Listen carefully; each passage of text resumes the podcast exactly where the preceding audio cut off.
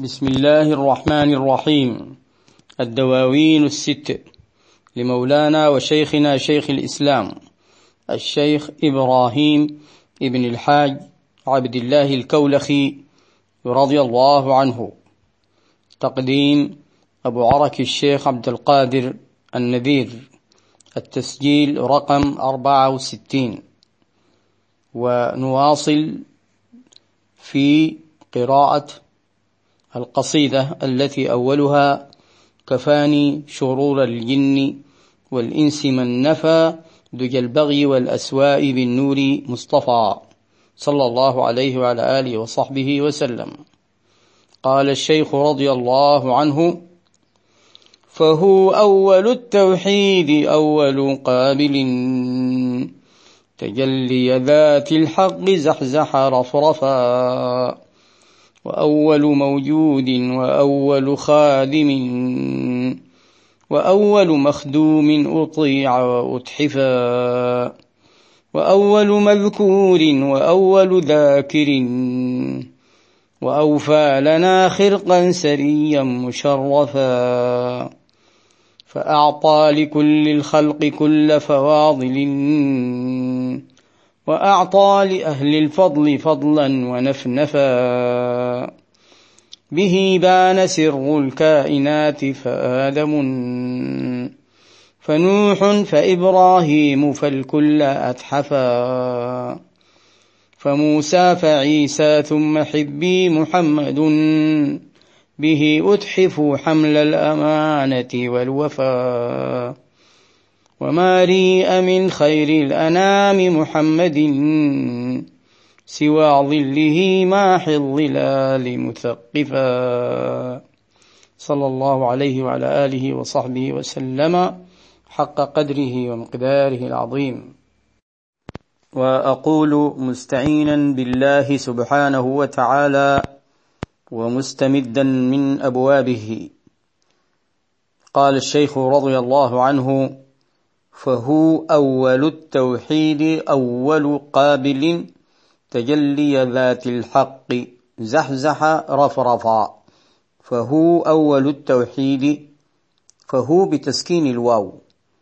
هي مكتوبة فهو أصلا هي فهو ولكن تسكن لأجل الوزن. فهو أول التوحيد أول قابل أول موحد لله عز وجل هو صلى الله عليه وعلى آله وصحبه وسلم كما مر لنا في التسجيل الماضي القول بهذه القصيدة في البيت الذي يقول تجلت له الذات العلية ساذجا وعين العمى والطمس معطا ومتحفا فهو أول قابل لتجلي الحق سبحانه وتعالى فظهر به عز وجل.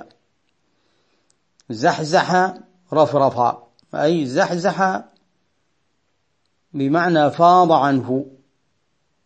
فاض عنه وجود غيره. صلى الله عليه وعلى آله وصحبه وسلم. وظهر مستمدا من سر الأحدية.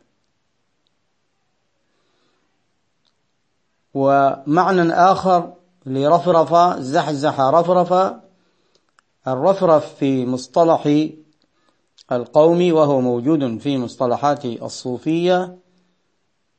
الختم وهو إشارة إلى الحضرة الثانية التي استمدت منه صلى الله عليه وعلى آله وصحبه وسلم ومرة يعبرون عنه بسقيط الرفرف ومعناه الختم كما هو في مصطلحات السادة الصوفية رضي الله تعالى عنهم. وأول موجود هو أول موجود بالمعنى السابق وأول خادم خادم للحق سبحانه وتعالى لظهور الحق فيه وتحقق مراد الحق عز وجل فيه. إذ كان نشأة محبته تعالى ليعرف المولى عز وجل. وأول مخدوم مخدوم. هو خادم ومخدوم. مخدوم للملائكة ومخدوم لغيرهم ومخدوم بالصلاة عليه صلى الله عليه وعلى آله وصحبه وسلم ومخدوم بأخذ القسمة التي أعطاه الله عز وجل ليقسمها بين الخلق ومخدوم لأنه الرحمة العامة وما أرسلناك إلا رحمة للعالمين. أطيع وأتحف. كان مطاعا وكان متحفا. أعطاه الله عز وجل من العطايا والهدايا ما يسر ويفرح غاية وأول مذكور لأنه ما دام أول ذاكر فهو أول مذكور لأن الله عز وجل يقول فاذكروني أذكركم. وأول ذاكر وأوفى لنا خرقا سريا مشرفا. أوفى يعني أتم في العطاء وأكمل لنا حال كونه خرقا وحال كونه سريا وحال كونه مشرفا. خرقا أي كريما. الخرق هو الكريم السخي والسري هو السيد السخي أيضا. والمشرف من الشرف. فأعطى لكل الخلق كل فواضل. أعطى لكل الخلق بالقسمة. الإلهية المولى عز وجل قال نحن قسمنا بينهم معيشتهم في الحياة الدنيا ورفعنا بعضهم فوق بعض درجات. وقال صلى الله عليه وسلم كما في صحيح البخاري إنما أنا قاسم. فأعطى لكل الخلق كل فواضل والفواضل هي العطايا والنعم الجسيمة. وأعطى لأهل الفضل فضلا زيادة على غيرهم. ونفنف أي زاد به بان سر الكائنات. سر المخلوقات بان به صلى الله عليه وعلى آله وسلم. فبدأها من آدم فقال فآدم فنوح فإبراهيم عليهم السلام فالكل أتحف.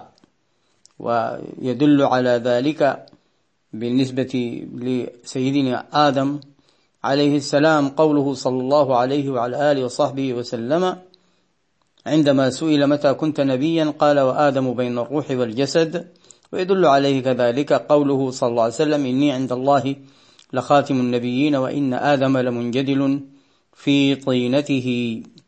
عليه السلام ومن باب أولى من جاء بعد آدم من الأنبياء ولذلك قال فنوح فإبراهيم فالكل أتحف فموسى فعيسى كلهم. وهذا المعنى يتردد في الديوان كثيرا وبألفاظ متغايرة. كلها تدل على هذا المعنى وتدل كذلك على أن الشيخ رضي الله تعالى عنه يريد أن يبث هذا المعنى في الناس بأن النبي صلى الله عليه وعلى آله وصحبه وسلم هو أصل العطايا التي أتت من الله سبحانه وتعالى لغيره. ثم قال ثم حبي محمد به أتحف حمل الأمانة والوفاء. ثم حبي محمد محبوبي محمد صلى الله عليه وسلم الذي جاء آخرا بجسده صلى الله عليه وسلم وكان أولا في الخلق كما أخبر عن نفسه. كنت أول النبيين في الخلق وآخرهم في البعث. به أتحف حمل الأمانة والوفاء. به صلى الله عليه وعلى آله وصحبه وسلم لأنه الرحمة العامة أتحف من المولى عز وجل حمل الأمانة لأن الرسل حملوا الأمانة وحملوا الوفاء بالعهد ولهم صفاتهم المعلومة المعروفة. ثم قال رضي الله عنه وما ريء من خير الأنام محمد سوى ظله. ما ريء ما شوهد منه صلى الله عليه وسلم الذي هو خير الأنام خير الخلق سوى ظله. لماذا؟ إذ حقيقته حقيقته المحمدية هي الأصل النوري المستمد من حضرة الحق. الأصل النوري قال المولى عز وجل قد جاءكم من الله نور وكتاب. وقد فسر المفسرون هذا النور بأنه هو صلى الله عليه وعلى آله وصحبه وسلم. يشير لذلك حديث صحيح مسلم حجابه النور لو كشفه لأحرقت سبحات وجهه كل شيء أدركه بصره. وفي رواية ما انتهى إليه بصره من خلقه. وما ريء من خير الأنام محمد سوى ظله. ماحي الظلال ظله هو ماحي الظلال كلها صلى الله عليه وسلم لأنه أصل الظلال. مثقفا حال كونه معرفا. صلى الله عليه وعلى آله وصحبه وسلم. والله أعلم ونواصل إن شاء الله تعالى.